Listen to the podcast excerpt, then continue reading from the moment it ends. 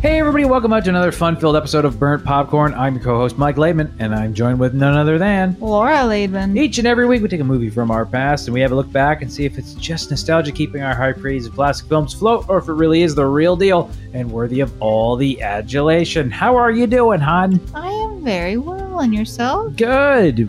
We got a house today. Yeah, yeah. It's uh, the culmination of all our hard work to this point hmm has been today, and then there's still a few more weeks of hard work, but at least we technically now own two houses Yeah, two houses. for two weeks, and then we own one house again, Yay! which I'm very excited for For, for having one house? for having this whole process done. Yes.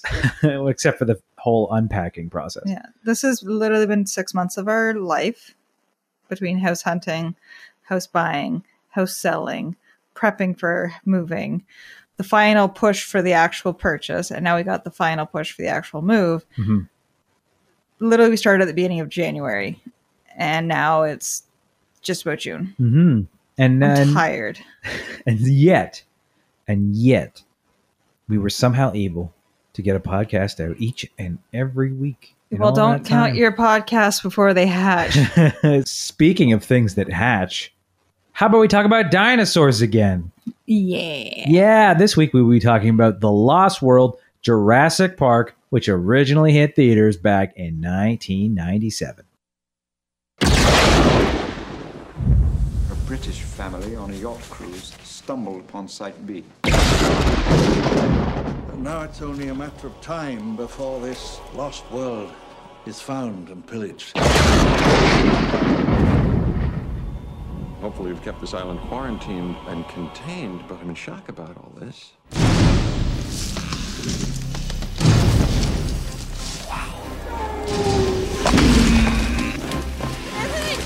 Ooh, ah, that's how it always starts. But then later there's running and then screaming. What the hell was that?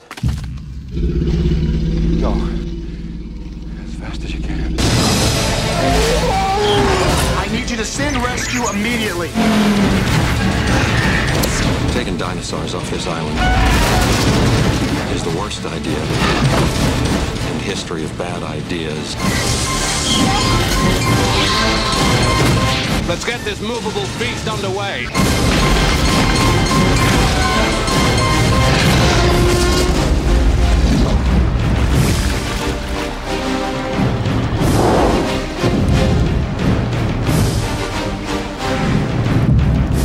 Okay. Actually, before we get too into that box office, I know that I put I put the trailers into into the post production, so you don't hear the trailer bit. But do you know what was playing during that trailer, and also during last week's Jurassic Park trailer? Do, do, do, do, do.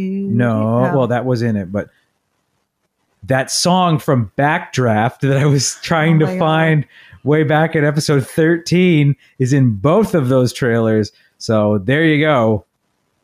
Bringing that back. But anyway, back in 1997. What do you got for me, hon? So we've actually already discussed May 1997 before. Yeah, because I remember when we talked about it, you brought up the Lost World Jurassic Park, and my response was, "Oh, I'd love to do that movie, but I don't want to do it before we do Jurassic Park." And here we are. So do you know what, what the other movie was that was 1997? May 97. I'm trying to, I, you know what's really weird is I have a really bad habit of completely forgetting what movies we've done as soon as we cover them. Fair. I don't know why it is. Which is why we keep a spreadsheet. it was Twister, wasn't it? Nope, it was Austin Powers. Oh, that's right. So I had to come up with, not come up, but I had to find four new factoids for the same month. Mhm. Um, so May 2nd was the when Eddie Murphy um, was caught by the cops with sex worker Addison Seiuli. I'm saying that wrong, I'm sure. I'm sure. Um, if you recall, uh, and this was, I did a lot of research. It took me a little longer than I expected because I wanted to be 100% sure I was using the correct nomenclature, but I wanted to be 100% sure. Uh, Addison, Addisone, I'm going to assume, uh, is a transsexual sex worker. And I did a lot of Googling to make sure that that was, yes, the correct wording Okay. um, because there is a difference, but not sort of. It's way above my over my head, and you should talk to people who are more educated than I. But I did learn a few things. But yes, Educate in this yourself. case, transsexual is correct. Mhm. Um, so if you remember, I remember that being a big because, like, I feel like if that were to happen today with a celebrity, people would be like, "Huh, okay, Didn't that happen with a celebrity not too long ago? maybe." I seem to remember somebody's marriage ended. Eh. Okay, sorry, As you can see, not Eh, that big a deal. not that big a but deal. Eddie Murphy, huge star, and it was 1997, so Mhm. it was kind of a cultural thing. Anyway, May 5th, the final episode of Married with Children aired. I don't remember what happened at the end. You- know what? It's so funny. Like I watched so many episodes of Married with Children, and they all sort of blend together. Mm-hmm. The only episodes that I can remember specifically, not actually, not even episodes. There's one episode that I can remember from front to back as this is an episode of that show, and it's the one where they lose Al's car at the car wash. Yeah, that's a good one. And at the end, they find out that the reason they lost his car was because he drove in with a brown car, and it had been so long since they'd washed it last that they forgot that it was red. Yep. Yeah. Yeah. Um. Yeah. Uh. May 6th, Michael Jackson and the Bee Gees were in, uh, inducted into the Rock, Rock and Roll Hall of Fame. Enunciate. hmm And uh, May 12th, a tornado near narrowly missed downtown Miami. Could you imagine? Yeah, that's a pretty big place to have a tornado hit. Normally, you hear it out in small towns and, And in, things not like in that. Florida, but Yeah, there you yeah. go. So that, I found that was uh, that was a little, but that's literally we've done this month twice now, and I'm running out of things to talk about. There's another time that Susan Lucci lost for thing, but, you've already covered that in Yeah. the previous episode. Yeah. Or was that the year she won? No, she lost again. That was the 17th time she lost. So, yeah. Um, shall we discuss the box office? Yes, let's. Uh, so, as I we- assume Austin Powers is going to be in there somewhere. No, wait, it won't because it was yes, it was a, our first special case. if it I was never. can, Yes, go ahead. Sorry.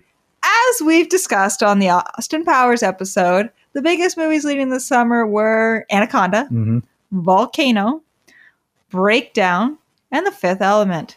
And all of them were absolutely crushed by The Lost World's opening weekend take of $72.1 million, which was also had the widest release of all time at 3,565 theaters and broke literally all the box office debut records. All of them. Like Mhm. all records that there are. It broke them. Makes sense. Uh, it was only number one for two weeks, though, and it was beaten by Con Air with 24 million. And overall, it was the third biggest movie released in 1997, with Titanic being number one uh, with over 600 million, Men in Black uh, at 250.6 million, and then Lost World at 229 million schmackers. Schmackers, eh? Yeah, Nice. I like it was Jurassic Park bucks. Jurassic. It's like real money, but fun. it's fun bucks. Yeah. hmm Wouldn't they have like a fun name like Raptor Bucks? maybe T. You could use like I'll give you, I'll give you four T Rexes for a. No, it would be four Raptors for a T Rex. hmm This was the style at the time. Okay. Okay. Four Bs for a quarter. We'd Okay. say. Okay. Okay. You lost your your own joke that you were making about halfway through. Yeah, it wasn't that funny. And no, it wasn't. But anyway, that's it. That's all. That's all. All right. So I guess it's a it's a good time to get in some memories of this film. Memories. How, how what were your long lost memories of the Lost World? Well, I do know that I saw this in theaters as well, Mhm. and um, we must have gone either opening weekend or the weekend after, like for sure. I feel like it was when we stood in line for, which was kind of a new thing at the time. I'd say, What standing in line for movies? like a big premiere weekend standing in line for. Ah, gotcha. You know what I mean? Like I, I feel like because this was when the big theater, not long before this movie, the big theater opened, right? The Silver City. Yeah. Yeah. And I'm trying to remember where I saw it. I know I saw it in theaters. I because I remember specifically watching Titanic at that Silver City, which came out in '97 as well. Hmm. So I assume because I feel like I watched the original Jurassic Park at the smaller theater The one that was, Was on now Upper- this now the, the, on the mountain. Yeah. Yeah, that's now uh, Marshalls. Mhm. I miss Marshalls so much. I want to go to Marshalls shopping. so You No, I just want to go to those three stores. Those three Marshalls, stores. Home Sense, and Winners. They're all the same store, but I, I want to go to them. hmm I want to go to there. Right. June 14th. I should book off June 14th. no, uh, you, yeah, you you could. anyway. Anyway. Uh, Anyway. no, I remember seeing it in theaters. I remember loving it. Um, I remember my my parents bought this on VHS immediately Mm-hmm. when it came out. Um, I've watched it probably a dozen times. Like fond, fond memories of this movie. Yeah, same, same. I saw this in theaters. Uh, I did not run away from this one. Good I, I, I stayed. I mean, it was a few years later, right? It was four years later. You're a big boy. I was a big boy now. Uh, I remember reading the book first. really. Yeah, I read the book. Um, and uh, you've read the book, obviously. Yeah, but I didn't read it until probably 2012, 2013 in that yeah. area.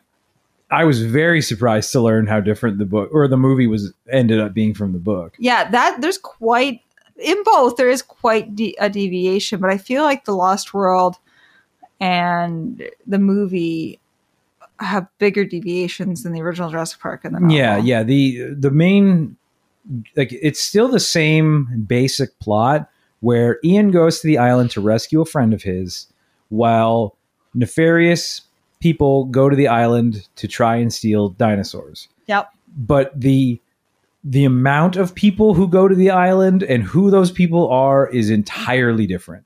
And why they're going, like they're not there to steal the dinosaurs. They're there to take eggs is what they're there for Yep. and it's Dodgson, the guy from the cafe scene with Nedry from the first movie, who is the the person who's the main antagonist. And I haven't read the book in a very long time, but I remember very distinctly that there is a scene in that movie or in the, in the book where Dodgson and his cronies are stealing eggs from I think the Parasaurolophus it's, it's one of the the herbivore dinosaurs. The Vegisaurus? Yeah, and it, they scare them so badly that they all start urinating. And there's like this paragraph and a half of describing multiple dinosaurs peeing themselves. Interesting. Yeah, I don't know why. I don't remember that at all. I don't remember a ton about the book. Like the, I, I know that the trailer sequence happens. Um, th- there, the character that they go to rescue isn't Sarah, but Sarah is in the book. Uh, as like, th- there's a lot of parallels, but for whatever reason, I guess Spielberg did, felt like they did not need the giant peeing dinosaur scene. Yeah. Also, the the ending is absolutely different. Uh, it's completely different. the The whole San Diego thing does not happen in the book. So Um, the big thing I remember from the book, honestly, um, the biggest thing I rem- remember is because Sarah Harding wasn't um, a paleontologist; she was a research animal behaviorist yes, and she studied carnivores, which she did that. They, they do talk about that in the the movie, but like her s- specialty is studying carnivores, just living carnivores, and her being on safari, um, observing lions and hyenas, and talking about how hyenas are better than lions because lions suck and hyenas are cool. yeah, so yeah. But I remember. I remember also. I had the VHS. This was another one that I ran all the time. Did you have the VHS that had the uh, the hologram cover? no, Okay, mine mine had a, a T Rex hologram as part of the cover. Uh, it was like the logo, and then as you turned the box, the T Rex like popped out of the logo, like he like exploded out of it. And I always I always would take it and go like, hi, you know, like because the way he popped out, because it's a T Rex, right? So it pops out with like its mouth like wide open, right? So it'd be like, hey there, like that's what I would do. Uh, with the box by myself because I was a cool, cool person. Uh, I just want to make a note, Mm-hmm. a corrections cul-de-sac, if I can. That's a different show.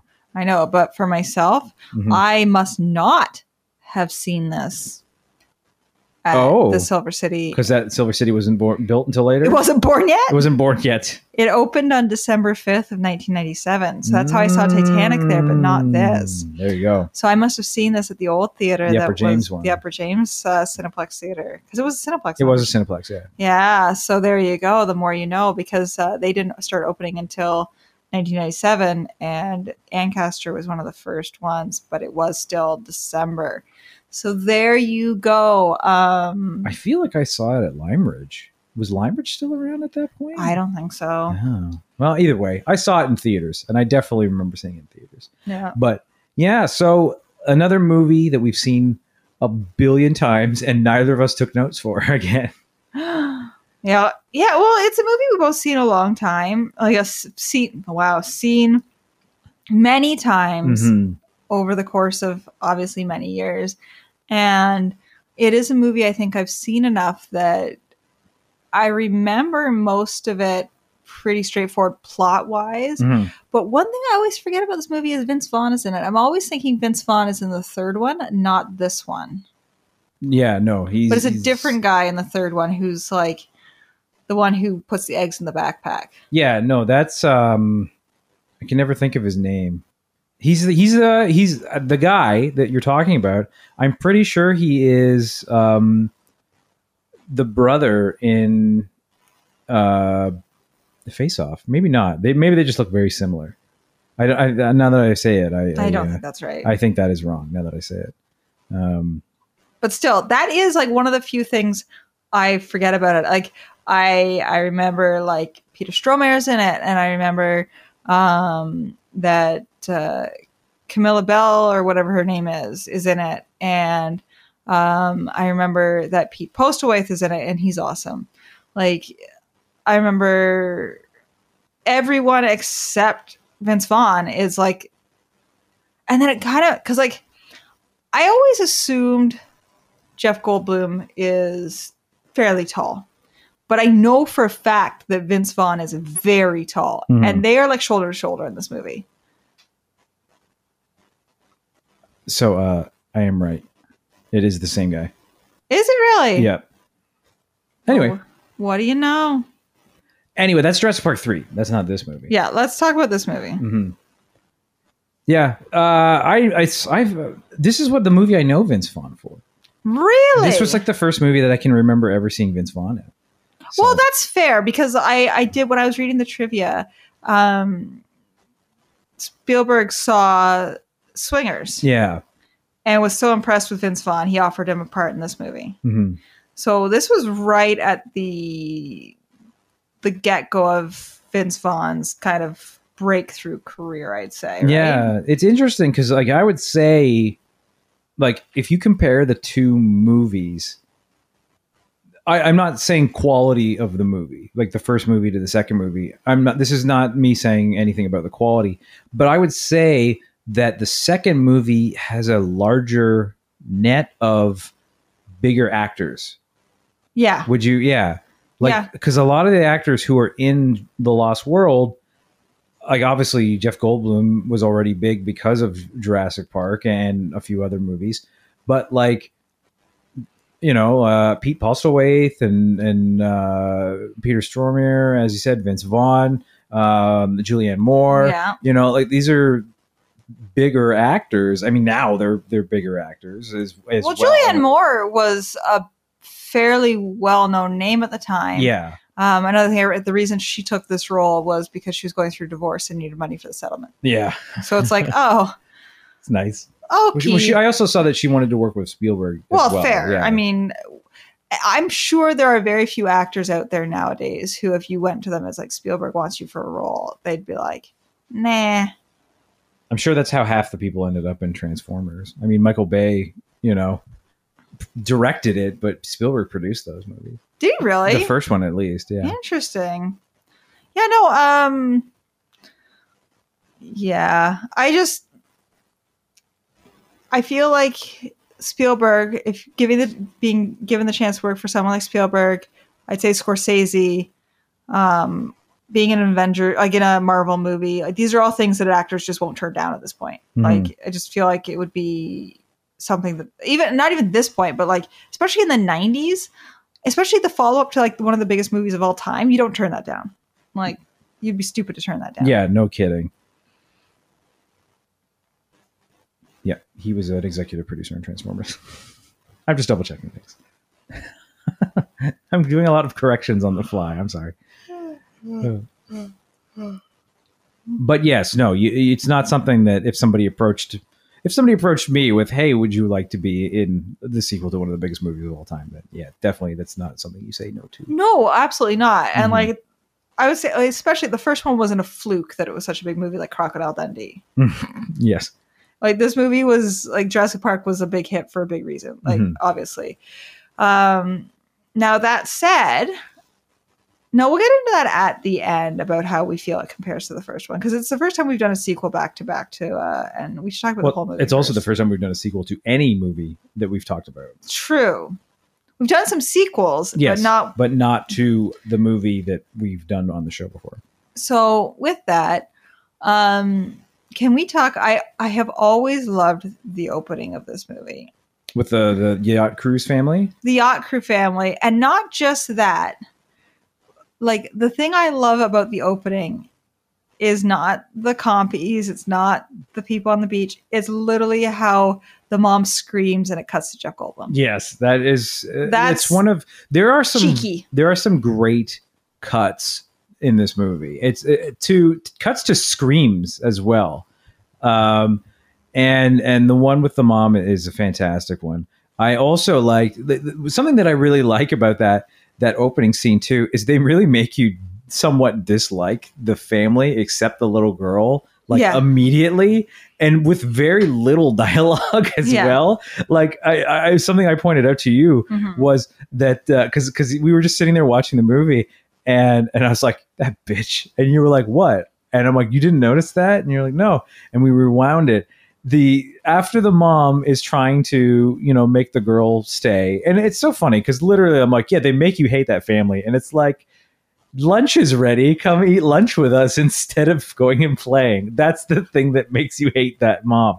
But also um, when when the daughter you know goes storms off and the father's like oh just let her be a child blah blah blah blah blah uh, the mom decides that she needs a drink but she also decides at the absolute last second that oh i have people who will do this for me and makes one of the servants pour her the drink instead Yep. Yeah, that's um yeah, not when you pointed it out to me, I cuz like she doesn't just like get the th- she goes over to it, kind of looks at like she's going to do it and it's like, "Ugh, no." Like Mhm. you know, she doesn't actually say that, but like her reaction is like, "Ugh, no." You could just tell this is what i pay these people for Yeah. yeah, Mind you, she's probably paying those people a lot of money, but she'd have the wine faster if she just did it her damn self. yeah. that's but that's not the point the point is that she's rich and has people that do it for her Yes, this is true. so i'm glad her daughter got bit no No! no that's that's cruel that's mean That's very mean. Yeah. But yes, so it cuts to Malcolm in one of the good greatest cuts in this movie.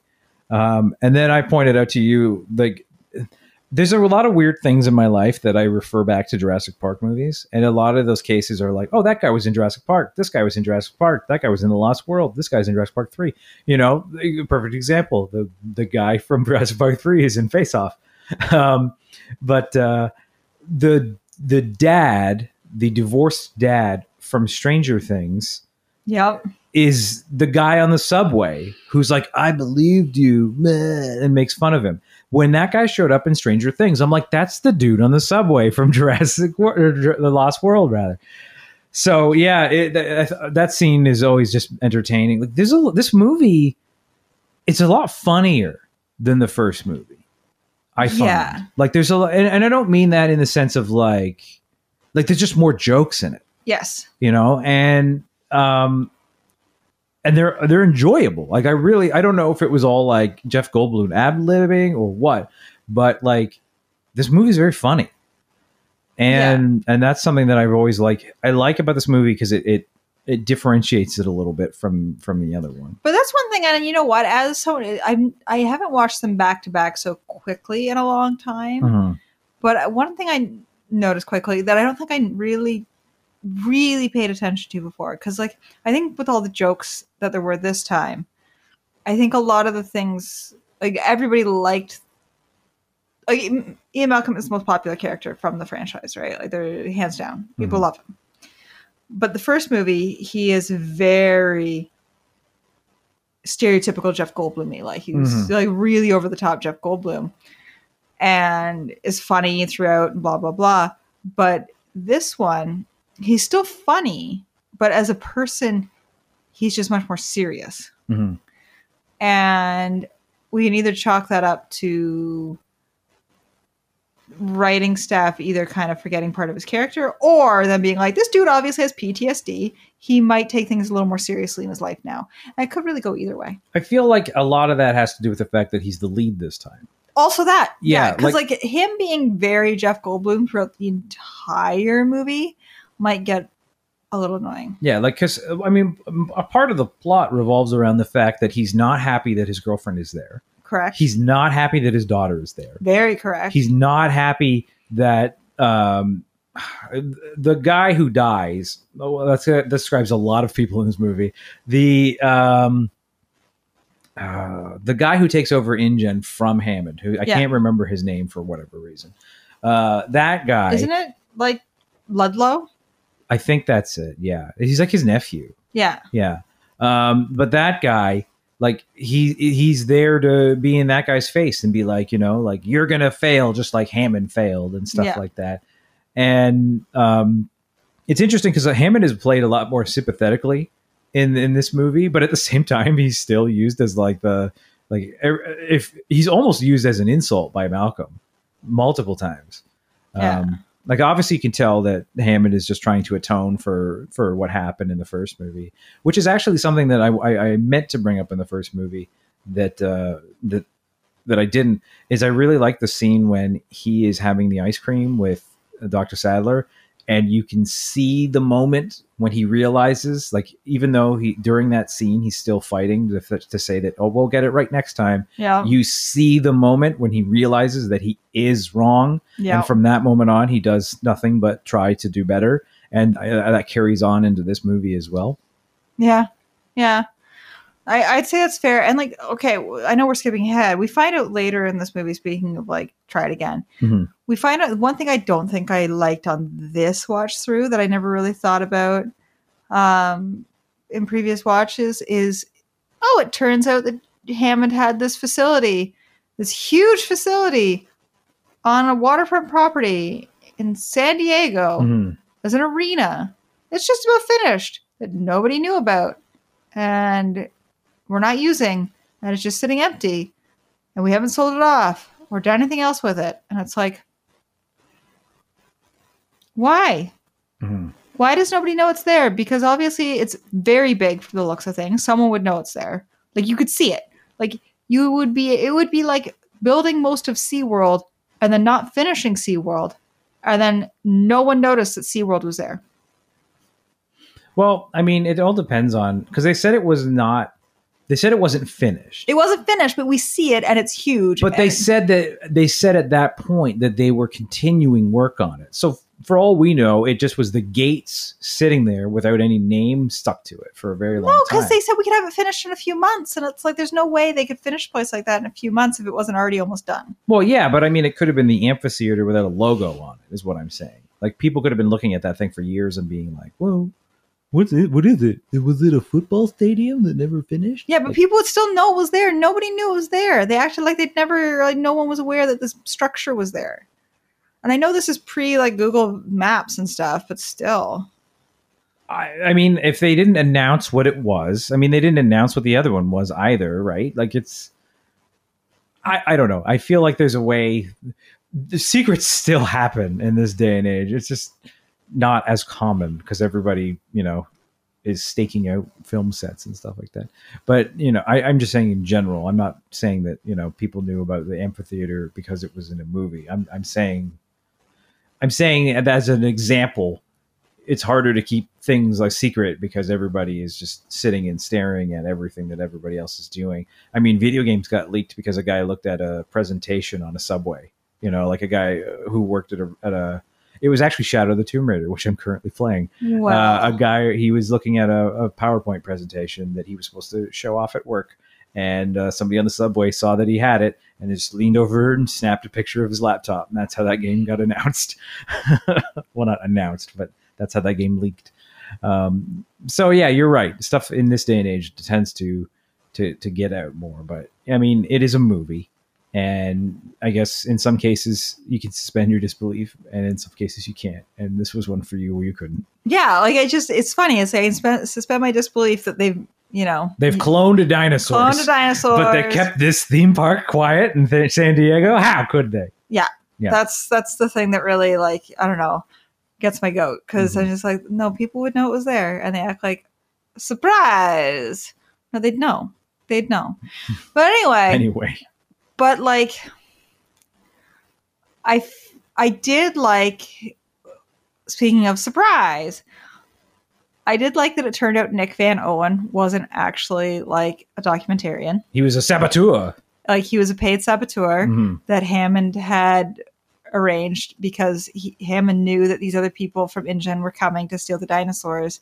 So it was up like they already planned that Nick was going to be the one to dismantle things if it got to that point. And I thought that was as a kid I didn't get that that like he wasn't actually a phot- photojournalist. Mhm. But like it should have been obvious because like he didn't really have any good cameras. Um, he had a camera, but he did not have cameras. well, he no, he had when when they first arrive, he's got A small camera. it's one of the, yeah, but he doesn't have one of those ones with the big telescoping lens. He just got a he's got a it, that that Nikon camera back in the day. That was an expensive camera. But he doesn't have any lenses for it. Remember, okay, you and I do not have a lot of experience with professional photography, No. but we have had our picture taken at our wedding. hmm We had our family photos. hmm And you remember the f- cameras that our photographer brought to those? Yes. I feel like bare minimum he should have had the cameras that she brought with her for that.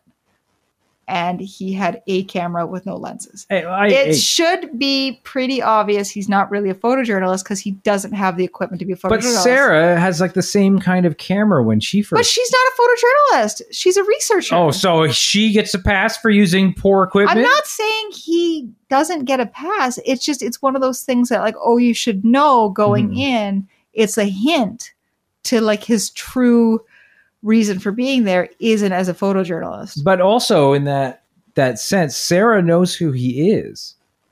Yeah. So And she's keeping her mouth shut. okay, because I mean, when when he shows up on the island, she's not like, "Who are you?" She's like, "Nick, hi." Yeah, but they've probably she seems a bit of an anarchist. hmm So they've probably crossed paths doing so because she even in the movie it talks that she's researched carnivores, Yes. not just dinosaurs. hmm so they've probably crossed paths at some point because he works with like Greenpeace and stuff. So I could see her also participating. So, but the only person who's been told he's a photojournalist is Ian Malcolm because there's no way that Hammond could have got Ian to go to the island. He's like, oh yes, we've got you know Eddie who does equipment. We've got Sarah who's obviously our paleontologist in the movie and animal behaviorist in the book. Mhm. And we've got this guy, Nick Van Owen, who is there to sabotage anyone else who might show up and try to steal the dinosaurs. Okay. Do you Mhm. really think Ian would have been on board with that? No, it's like, yeah, he's a photojournalist. Yes, yes. I mean, he could be both. You never know. I mean, you're right, but I feel like again, his true job was not to take pictures. It As was evidenced by the fact that you don't think he was he didn't have the right equipment. properly. Any actual photographers, feel free to write in. Did, did Nick Van Owen have the proper equipment? In 1997. in 1997 to document animals that have not been seen on this planet for 65 million years. I believe We will all agree the answer is no, he did not. Okay, okay. But he did have bolt cutters for the one cage that actually had a lock on it. Yeah, what the hell? All those dinosaurs and only one lock. And I like that it was only for the Triceratops. Why the Triceratops? The I would've on Stegosaurus would have been just as dangerous. Pachycephalosaurus because it could have just smashed his head against the damn thing. Yeah.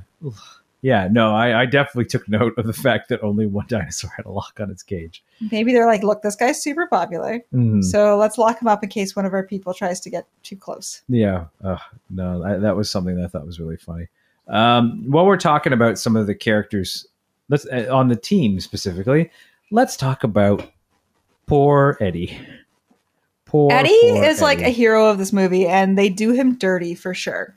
Like, poor Eddie. yes. All he wants to do is is make sure his equipment runs collect correctly, and guy he does he goes out like a hero. That's for sure. And then he gets ripped in half by a couple T Rexes. That is a terrible way to go. A terrible way to go. Because he wouldn't be dead right away. No, no, he would have been Alive. Yeah, that that's something about this movie that I, I always found was this movie is a lot more brutal than the first one. Like a lot of it's a lot of the the- obviously both movies feature people being people being eaten by dinosaurs, Mhm. but this one is I don't know if it's because the body count is higher or what, but it definitely seems like this one is more violent. Like eh, obviously Yes. Eddie's Eddie's death is the standout. Eddie's death is the dude on the toilet of the first movie. But like taken up several notches. But this is something we actually, if we'd done Scream 2 so far, but we haven't done it yet. And we will eventually, I'm Mhm. sure. next week. No, Maybe. um, no, so one of the thing, cardinal rules of a sequel is it has to be like the body count has to be higher and the kills have to be gnarlier. Like Mhm. that's those are the rules of a sequel. And well, a horror movie sequel. this, but these movies are horror. I don't believe adjacent. I don't believe that uh, the sequel to Bambi had a higher body count, gnarlier kills than, than the original death of Bambi's mom. You know what I mean. yes, I do. when it comes to a movie like this, you have to up the body count. You have to up the gore. Mhm. Um, but that's the thing, though. This movie isn't gorier. I would say. that rip and I had to cover my eyes during the rip and half scene. I didn't actually watch it. Okay, I yeah, just I couldn't it's not stomach it. like it's not it's not bloody. Like it, ob- a man is clearly that to torn in half. Tell that to Dieter. Okay, yes, but you are oh, Dieter's death is guy falls off of off screen and then blood comes out of the water. You do not see him die in any way. Think of a character who But had you a, still see him all bloody. a little bit. He had a bit of a he had like a bloody nose and some cuts on his hands Yeah, because the compies were We're like, biting you know him, what? yes. His death was justified. Those compies, yeah, that dude was a dick. Yeah, his Yeah. death was justified. yeah, they they were harassed by him first, so they were just you know evening the playing field. Yeah, maybe they're like crows. They never forget. They are birds. Yeah. are compies the original crow? Hon, I almost met a crow the other day. I tried. I said hello. It was really close. I wish Uh-huh. I'd brought. Some, you know, I need to walk around with like seeds in my pockets Mhm. for if I ever get the opportunity to actually talk to a crow. Mhm. One of my dreams in life is to make a wild crow my friend, and then have it bring me presents. Mhm. Because if you befriend a crow, it will bring you presents, Right. like buttons. But if you Um, piss off a crow, it will harass you and will tell all its crow friends to harass you too. So you have to stay on their good side. Now imagine that as a dinosaur. Right. That would that would be uh, you Could wouldn't be you- so much as harassed as murdered Could eaten. you imagine if real like Utah raptors, which are like the real because like they're like the real like velociraptors, Mhm. even though there's really real velociraptor. But you know what I mean? Yes, the, the- they're, they're to more accurate to what the velociraptors in this movie look like. So could you imagine if they're like smart like crows and so if they were like alive today, he'd be like, look, if you could just befriend the Utah Raptors, they'll bring you shiny presents. But to them, because they're carnivores, a shiny present would be like a femur. Isn't that what happened in Jurassic World? It's a it's that's more of a joke. You're thinking about it too much. I mean, he befriends the raptors. Maybe they do bring him presents. I don't know. Yeah, but that's different. That's They did. They they killed all those guys and brought them to him. Yeah, but like that's No, because he raised them since they were babies, not because he befriended them in the wild. I It's mean, that's befriending anyway. Anyway, um, but like, think about there's a few other people who are who are killed in the movie, and they're, they're it's still, as I said, not not as violent. Like the guy who who the snake, you know, the the the Bakker guy Yep. who we talked about. who's based on um Robert Bakker, the Yeah. the paleontologist that we yeah, talked but about. like what's his sorry, movie. what's his character name? His name is Burke. in the Burke. movie, Yes. So Burke, the snake flies, crawls, flies. His snake flies into his shirt, and and then he just runs into the T Rex mouth, basically. Yeah, that's one of Like- the, that scene right there. But- he was like, "Oh God, there's a T Rex!" Yeah. Oh no, a But snake! He he gets bit and pulled off out of the scene, and then blood waterfall. So again, another off-screen death, and then even Ludlow, he gets bit and and then dies off screen. You don't see his death. Another non-gore death. I mean, the that one dude gets trampled though. Like yeah, that, that Carter. yeah, uh, yeah, Carter. He gets just straight up stepped on and dragged along too for Yeah. a good while. Uh, he stuck to that T Rex's feet for a good like thirty feet before Yeah. he he gets stuck in some water. But I mean, the Eddie's death and Carter's death are really like the big deaths. Like when it comes to how graphic they are. Yeah, I mean, most of the people who get killed by the raptors fall down in the long grass. you know, like it's yeah, not, the Raptors really don't do much in this one. in the first one, they're like chomping down on Muldoon's face. You know, you know, like just off camera with the the leaf in the way. You Yeah. know, and and then obviously uh, Mr. Arnold's arm comes flopping out. They're they really like. They're, the, I feel like the Raptors the Raptors are the main villain of. Of the first one, Of the uh, yeah, one. dying. and in this one, they're not really as much of a threat. They don't really play a big part. They're in. They're there to be like thrills for five minutes, and then they're gone. Yeah.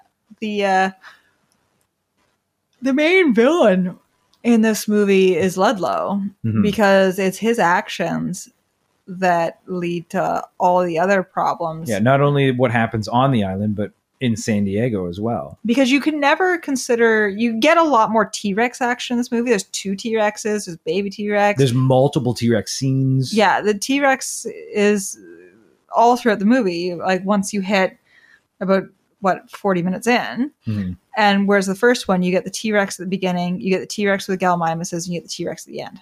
Yeah. And that's it. Whereas this one, it's like There's the a lot of T Rex. Yeah, there's the baby T Rex when you first see the baby T Rex. There is the the um, trailer attack. There is when they come after them in the woods. yeah, the, the tent. yeah, in the tent, and then there's the, the City. San Diego bit. Yeah, end, but it's it's very T Rex centric. This movie. yeah, Um, but like, I know in the the first movie they they were like the the closing had to be the T Rex being the hero, Mhm. and this one I would say the T Rex isn't so much the hero in this one, but is sympathetic Mhm. because it's just a you know mommy or daddy looking for its baby. Speaking of that, okay, so Pete Postlethwaite, yes. what's his name? Uh, his character's name, Yeah, Roland. Roland. He is a big game hunter. Mhm. And that's the thing. Don't like big game hunters, No. obviously, not my jam. But he does such a good job as an actor that I still like him. He's got this very like honorable streak to him, despite the fact that his what he does for a living is very dishonorable. Yeah. He's a very honorable person. But how in the world would he tell a male from a t- female T Rex? Maybe he went out into the park and lifted, Lifted the up the dinosaurs. But seriously, he's like, I need to hunt the buck. yeah, I need to hunt a buck, which also doesn't make. Well, no, that that's just a weird plot hole that doesn't get explained away. And the other thing too is I feel like there's a good chance among T Rexes that the female would be the bigger of the pair. That- yeah, actually, that, that's in the trivia. Is that the female is bigger? Yeah. So hunting the buck would be like, who cares? That guy is more than likely, uh, you know, Misogynist. Probably. That's Yeah. the yeah. Um, actually, the one thing that I always thought that always was like, what that dick was when he when he he catches the the baby Mhm. and then they lay it out as a trap and then the t-rex's leg is broken and i'm like that's actually really shitty of roland to for for all of his honorableness to have broken the baby's leg to lure him there well from what i was reading because this was something that uh, i never really noticed I, well, I always noticed this one thing, but it's never really explained. There's a deleted scene of Ludlow celebrating, and he's drunk, and he breaks the baby's leg. And that is why when Nick is freeing the baby from when he's pulling the stake out of the ground, there's just a random liquor bottle sitting there. Yeah. Yeah, it's because Ludlow left it there after he broke its leg. It's a deleted scene, and I don't believe it's on the DVD because I, I did read about other deleted scenes. Like there's one where Roland is recruited in Kenya, and he like he he does an honorable thing. There's like a there's like a group of drunks, and they're hassling some lady, and he like beats the shit out of them and uh, he either beats the shit out of them or he absolutely like embarrasses one of them. I can't remember exactly what happens, but it's the scene where it's just like, man, the, like I, I've seen that deleted scene, but I've not. I don't remember seeing a deleted scene where Ludlow breaks the T Rex leg. Interesting. Yeah, because like when I was reading the trivia, I always thought it was Roland who did it. Mm-hmm. And then reading the trivia, it's like, no, it was Ludlow. And it makes sense because at the end, the T Rex breaks Ludlow's leg Mm-hmm. and lets the baby kill Ludlow Mm-hmm. on the boat. So it's like, Some poetic justice. it is. And it's like, I never put two and two together until I read the trivia that that makes a lot more sense because it doesn't seem like the kind of thing that Roland would do. Mm-hmm. Um, so speaking, can we, can we talk, can we talk about the boat? Okay. Yep. So I know I knew the boat was going to come up. I know the whole thing is like because there was always even as a kid I was like, well, how did the T Rex kill all the people? It wouldn't have fit. Mhm. And the baby T Rex couldn't have done it because he was on an airplane. So Yes. It wasn't a baby. We find out later it was actually the Raptors were on the, the boat, but then the ra- Raptors are gone. It Is that that's not actually said in the movie though? No, it's not. But No. we found out from like that Yeah. was planned. that was the plan and never filmed. Yeah. So whatever happened to the Raptors, who knows? Maybe the T Rex ate the Raptors. Who knows? But Well, that might explain how he survived the whole trip by himself. But- he ate all the raptors. that's the thing. It is not just sh- like I doubt Mm-hmm. that how shipping works is that they would leave Isla Sorna Mhm. And just point the boat directly at San Diego, The dock, the specific dock, the specific in dock, San Diego. and just gun it. Yeah, and then it just that's how boats work. That's not how it works. You have to navigate and move around other boats and like blah blah blah. So how in the world, like unless these t- like these raptors killed the guy manning the boat five minutes from when they pulled in, yeah. it makes no sense. All right, Because everybody. That boat just yeah, aim for our dock. All right, we're aimed. Oh God! Yeah, You know? like it makes no sense, but you kind of don't care. Yeah. Because it's still a badass scene with that huge ship destroying that dock and Yeah. people running like crazy. It's pretty funny. Mhm. And then a T Rex gets to run around. I remember. I remember when I was a kid and I saw the movie in theaters, and I was I just assumed that the movie was just about over. And then when the the T Rex escaped in San Diego, like I I thought, you know, the scene where the T Rex goes through the uh the sign that's Mhm. like "Welcome to America," and then he walks over to like a pile of garbage, and then roars into the into the lights. Yeah. I remember when I was a kid, I thought the movie was going to end right there on as a cliffhanger. Oh. And and then when it continued, I'm like, wow, this is still going. Wow, you know, like I I remember that distinctly. But could you imagine if that movie had just ended right there? yeah, that would have been like that's kind of how like the last Jurassic World. Kind of, right?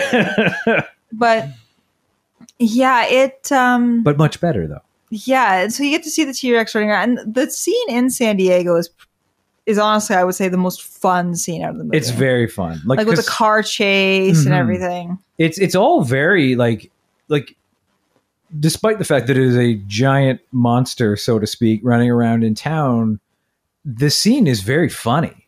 Like, like there's the scene where the Japanese businessmen are running away, and if you read in the trivia, they they what they're saying is we came here from Japan to get away from this, Yeah. Which is really funny. Yeah. It is a, a cute little nod to Gojira. Oh, I'm sorry. To what? Gojira. there is also a nod to last action hero in this scene as well Yeah. when the when the bus drives into the blockbuster video there is schwarzenegger in king lear which is one of the fake movies from last action hero which is really funny That's pretty cute. Mhm. It's a nice little nod to because that would have been competition for this movie, right? it was competition i think for the original jurassic. Uh, yeah i think I've never seen Last Action Hero. yes you have we watched it together Oh, it's not that great no, I guess not. no if you don't remember if you don't remember it at all because we watched it here not that long ago Eh? You sure? Yeah. I don't remember even a little bit of this movie. charles dance is in it I still don't remember. He's this the movie. villain. He's the villain. I villain. don't remember this movie at all. okay yeah no clearly you clearly don't but that's besides the point um so obviously yeah that, that whole sequence is is a lot of fun um it's it's very silly like that that dog gets eaten that Oh, poor, dog, dog. um But the little boy and his family, I read in the trivia, they they do not. The T Rex bursts through his room, and the parents scream, and then the T Rex gets distracted and leaves. mhm. So something I did enjoy, and I pointed this out to you while we were watching the movie, is when the, the T Rex looks in the window at the child, and the child immediately just like, okay, and like gets up and rolls out of the bed and walks out of the room. That is how I got out of the movie theater in the original Jurassic Park when the T Rex scared me when I was a kid. Just right up and out the door. oh my Uh, goodness, But uh, so, okay, so we're talking about the T Rex. yes, I think this is a good point to segue into something we talked about last time. How do you feel the effects held up this time? Oh yeah. Um I the effects overall I'd say were better, Mhm. but slightly. But there's still some scenes where the the lighting like we talked about last time just isn't not in high def Mhm. quite there and i did find some of the actors with the cg were a little less convincing Mhm. like when julianne moore is dodging the stegosauruses it just feels a little flat Okay. Yeah. you? I, I something I actually I appreciated, and it's funny because it's the same scene. It's the Stegosaurus scene. Is the scene when they're walking, like they're they're all just kind of standing there in the water, watching them all walk by. That scene is overall like it's it's the first real dinosaur scene in the movie. It's Yeah. just, it's the same like the compy scene at the beginning is like the raptor scene at the beginning of Jurassic Park, where you mm-hmm. get glimpses. I mean, obviously it's, it's you see the whole compy, but it's a much smaller animal. And then the Stegosaurus scene is the Brachiosaurus scene of this movie. And I, I think that effects wise, the Stegosaurus scene looks better, mm-hmm. but it doesn't hold up as well. Is that I 100%. yeah, and but there's a lot of little things about this movie that I really like, especially when it comes to the animatronics. Mm-hmm. Like the T Rex, I, I mentioned in the last movie when the when the T Rex was the animatronic and moving around in the rain. There was a few moments of like, you know, you could see the herky jerky movements. Yeah. I don't I don't re- I didn't see anything like that in this one. And also there's a lot more subtle movements. Like stuff that they did in the original that really sold the illusion that this was a real animal were things like the pupils dilating and the eyelids, Yeah. you know, and the nose uh flaring, the nostrils flaring. Yeah. And all of that is present in this movie as well. But there's a few things that the first movie doesn't have that this one does. And the one that really stuck out to me is like uh like a standout was the T-Rex. There's a sequence where the, the T-Rex is sitting there and its lips are moving. Like it's like like I, I'm not saying it's like smiling or anything like that, but it's like snarling. You know, like it's it's it's pulling its lips back to snarl a little more. Okay. and and I thought that that was very like you know it's impressive like because obviously that's I'm sure that's a lot of work to make Yeah. to make that happen um because I mean I, I when I always think of like a snarling animatronic like that I think of Alien because I've seen the, what the face looks like without the without the lips on it like with just like the wire mesh that's in there so I, I know that that's a lot of a lot of work into that but obviously I mean it's it's a much larger puppet, so to speak. Uh, I, I just felt the animatronics were were way more impressive in this one, and it's it's great because there's two of them, there's two big T Rexes, and uh, and the neat thing was is I was reading in the trivia is they didn't move the T Rexes because they were so big. They uh, completely changed the sets and they made the sets to house or to be around the the T Rexes. Yeah. So But they were like nine tons. nine each. times each. Yeah, nine tons each. Yeah. Yeah, like that's that's a lot of T Rex. Yeah. So I can I can definitely imagine. Um, yeah, it's just being a lot of work to it'd be easier to just completely redo the sets because holy macaroni, that's uh, a lot of T Rex. yeah Yeah, no, um, I found in this one the baby T Rex animatronic Mhm. very impressive. Yeah, because the it's also it's also like they're they're running around with it. Like it's a self-contained thing. It's not like there's wires, you know, Mhm. trailing behind them, kind of a thing. but hmm it's a little too stiff. And I understand. Mhm. You're completely right. Having no wires, um, it looking so good. It's 1997. 100%. I'm not being like, it's crap. But watching it this time with a critical eye, there's no give to it. Does it- doesn't. When you were to, if you were to pick up, I'm trying to think of an animal that would be, if you picked up a monitor lizard, Mhm. they're pretty big, or a goanna, big. Mhm.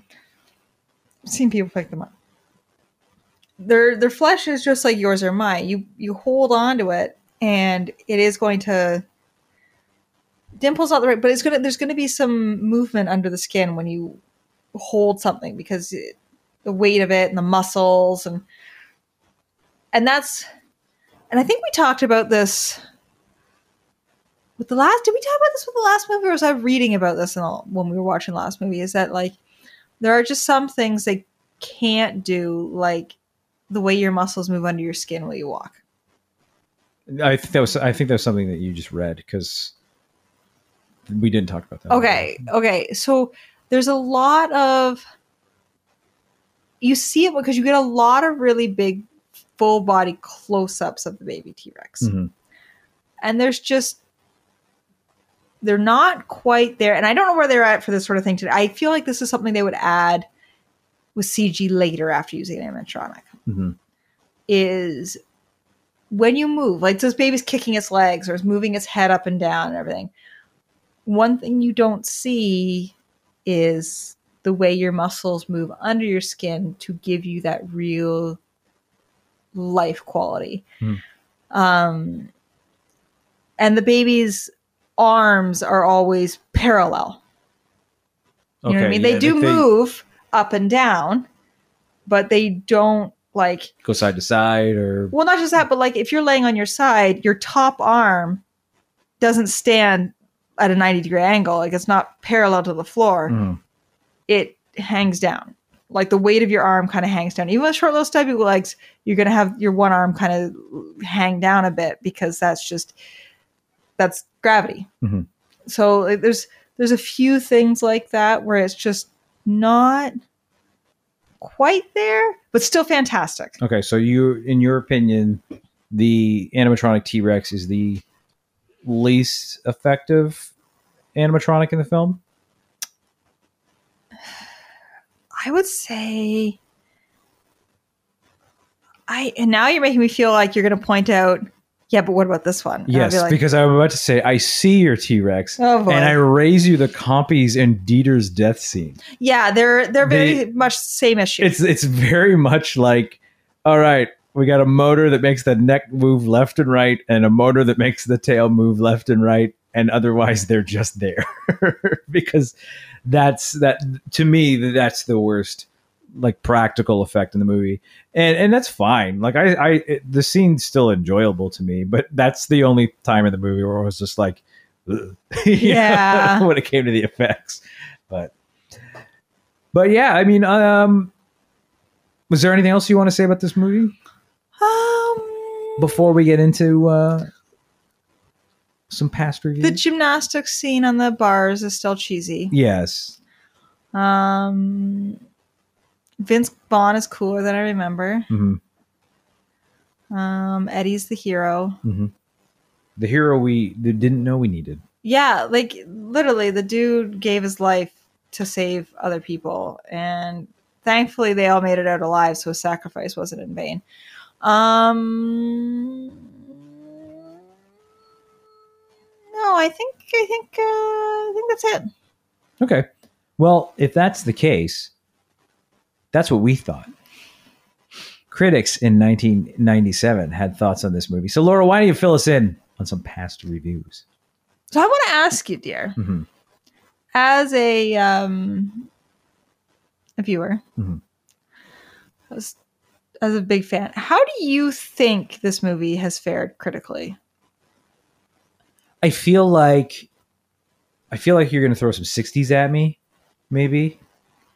How do you feel about a 53 critical score Wow. and a 51 audience? Really? Wow, that's surprising. Yeah, this film is considered rotten. Hmm. I don't Break your heart a little. It kind of does. Yeah. same. I was actually I was expecting like a 70 audience score. So the Yeah. fact that it's a 51 audience score, I kind of wonder if it was higher perhaps before the Jurassic World stuff because there are a lot of people who feel very strongly about the the new trilogy compared to the old one. Does that make Mhm. sense? Yeah, no, it makes sense. So, um, Gene Siskel Mhm. said, I was disappointed as much as I was thrilled because The Lost World lacks a staple of Steven Spielberg's adventure films exciting characters. I disagree. I do disagree as well. Um, I feel like this movie was lacking a bit of Alan Grant Yeah.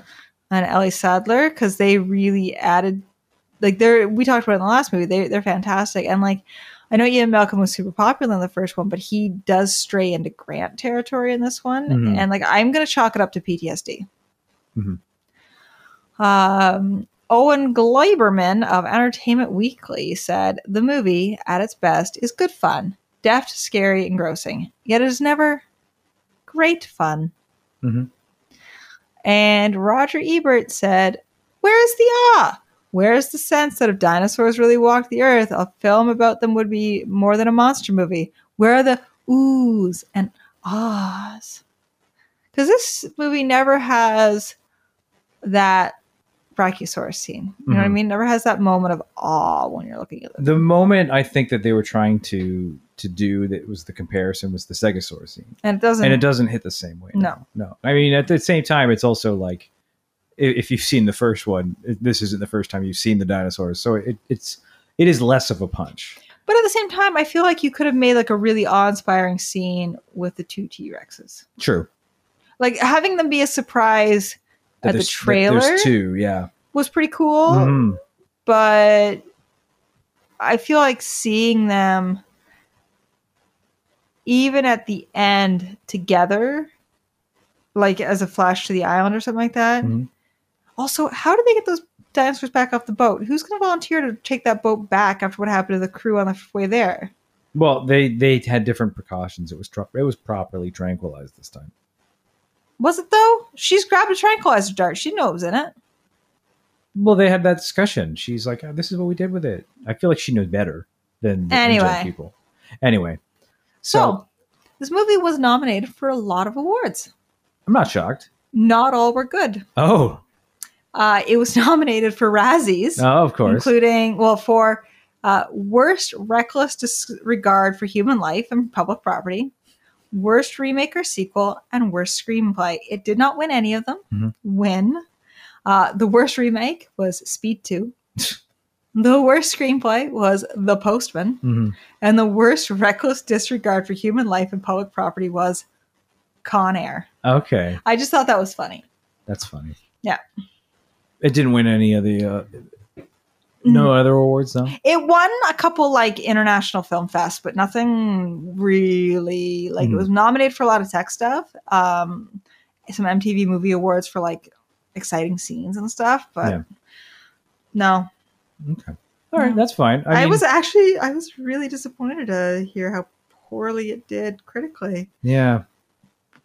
Well, uh, speaking of which, let's get let's get into how we felt about it. Uh, this was my pick, so I will go first. Uh, I, I'm still going to give this a double butter. Like it's nowhere near as strong as the first one, but it's still an enjoyable movie. It's a lot of fun. Mhm. The dinosaur scenes are are still pretty thrilling. At least the T Rex scenes are Mhm. um like I I still I still had all those moments of fun. Like there, there was little bits where I was pausing the movie to be like, this bit's coming up, and I love this bit. Like that that scene where the dude points his flashlight at the raptor and goes, ah, and then the raptor eats him. Glorious. Like, that's his IMDb. that's his. IMDb profile picture is the shot of him being killed by the raptors. It's it's like the movie's fun. It's it's again, it's nowhere near as strong as the first film, but I enjoy it. And it's something like I don't find myself bored watching it and it's it's still a movie I look at very fondly. So I I'm happy to report that it's still aged pretty well for me, even though a lot of other people don't seem to like this one. I'm still a fan, so it is still a double butter for me. Um, I'm going to agree. Uh, I also am giving it as a uh, a double butter. Mhm. I agree 100%. It's not nearly as strong as the first one, but it's still a really, really fun movie. Um, I I like the characters in it. I don't think Siskel's right in the about the characters. Um, I think overall as a story, it is creative, Mhm. and I like that there's a uh, chance for like seeing the dinosaurs outside of the island, which is nice. And they did a decent job about convincing one of the people to go back to the island and stuff. So I can kind of see it. Can I just make a note? Um, I know you mentioned about people you recognize being in this movie. Do you know Mhm. two other people who were in this movie with uncredited background roles? No. Mark Pellegrino is a tourist. Okay. Uh, you'd know him from, uh, well, I don't. He, he's on Vampire Diaries. He's on Uh, yeah, that's the thing I am going to know him from is Vampire Diaries. Supernatural. Um, Thirteen Reasons Why. I've, I don't watch any of the shows you're naming, hun. Uh, Chuck. Don't watch. I've never seen a single episode of Chuck. Oh, he was Jacob on Lost. Okay, yeah. There you so go. there you go. Um, and Eli Roth is on the subway. Is he really? Yeah. That's funny. So there you go. Um, there are some other little cameos in there that you didn't know about. That's So- good. That, well, I mean, hey, there you go. It, new new things to learn from from rewatching. But yeah, I, I, overall, I think it's I I think we're on the same page. It's nowhere near as strong as the first movie, but it's still an entertaining ride. That gymnastics scene is still a bunch of bullshit, though. yeah like there's there are problems with it that i can obviously overlook for its fun value like it's dinosaurs running around the plot is half decent um There's some plot holes, but it's I still overlook them because the rest of the movie is enjoyable. yeah exactly 100% it's it's still a fun movie Mhm. i would recommend it it is a movie i think people should watch Yeah, for sure. And there you go. So that's our, our Jurassic Park duology. I feel like I feel like you're not going to go for the hat trick, and not because of the fact that it doesn't reach our criteria. Jurassic Park three came out in I believe it was 2001, but I believe it was July because it came out right before my birthday. I remember it came out on July 18th and I was like, it's like an early birthday present for me, is what I remember seeing it. And I also remember as a youth seeing that movie uh, with friends, and I was the only one that liked it. And that was that was fun. But anyway, uh, I feel like you're not picking that. But uh, next week we will be taking a look at. I almost picked Jurassic Park 3. Did you really? Almost. and I didn't Uh-huh. because it didn't meet the criteria, Uh-huh. like you said. And I was very like, shoot, I'm I gave you so much crap for picking swordfish and it didn't technically count. But this Uh-huh. is even a bigger window than swordfish was, so I can't do it. uh-huh. So I'm down to the wire on two movies. One is a sequel to something we've watched, Mhm. and one is not, but has people we've had in other movies in it. And You're, yeah, this is the first down to the wire. No, this is This is the first you still haven't picked. I know it's it, it's really tough because I was like, I was full on set to do Jurassic Park three when we sat down, and then I was doing the trivia and stuff before leading up to it, and then I saw it didn't come out until like late July, and Yeah. I was like, oh well that that's too far a gap. That doesn't count. We'll have to wait a few weeks. I think we're gonna watch Scream two. I knew it. I knew as soon as you said it was a sequel that it was going to be Scream 2. And now you'll have to wonder what the other movie was.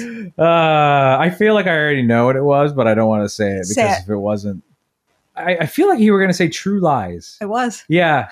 yeah, You just know me so well. I do. This is why we're married. no, that's so funny. I knew, I knew you were gonna pick Scream. That's so funny. I didn't think you were gonna pick Jurassic Park three because of the criteria. I was, and you and didn't because of the criteria. Yeah. And then when you said that it was a sequel, I knew it was going to be Scream two. And when you said you had another movie that had people in it that would have already been on the show, I knew it was going to be True Lies. Jeez, wow, you do know me too well. I do know you too well. You could be a mentalist. No, just for me. Just though. for you. Just my own personal mentalist. I could never like keep a secret from you. Holy crap! Uh, no, I, I've actually really been wanting to watch Scream 2 for a bit, and um, I kind of now that we've done this duology, I kind of feel like we should have done Scream 2 earlier. But I mean, well, eh, whatever. Well, it's. It's, I don't have the VHS on No. this one. It's still at my parents' house, and I do need to steal it back. Yeah, but uh, I mean, there are no rules. That we have no rules about when and where sequels can be done. Uh, we've just been doing them at our own pace, and Yeah, you know, it's it just, just- honestly, again, it's it's what we feel like watching. exactly. And and uh, if it doesn't hit a couple criteria, then yeah, we won't do it. But Scream Two, I actually I saw a really funny web comic that uh, made me think start thinking about Scream 2. So yeah.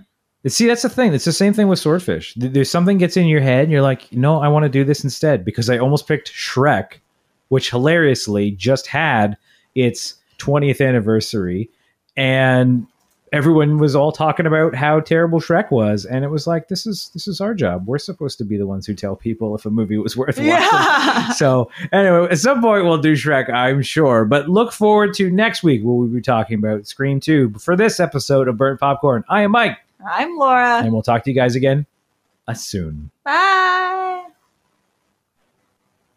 Mark Pellegrino is also in an episode of The X Files. Cool.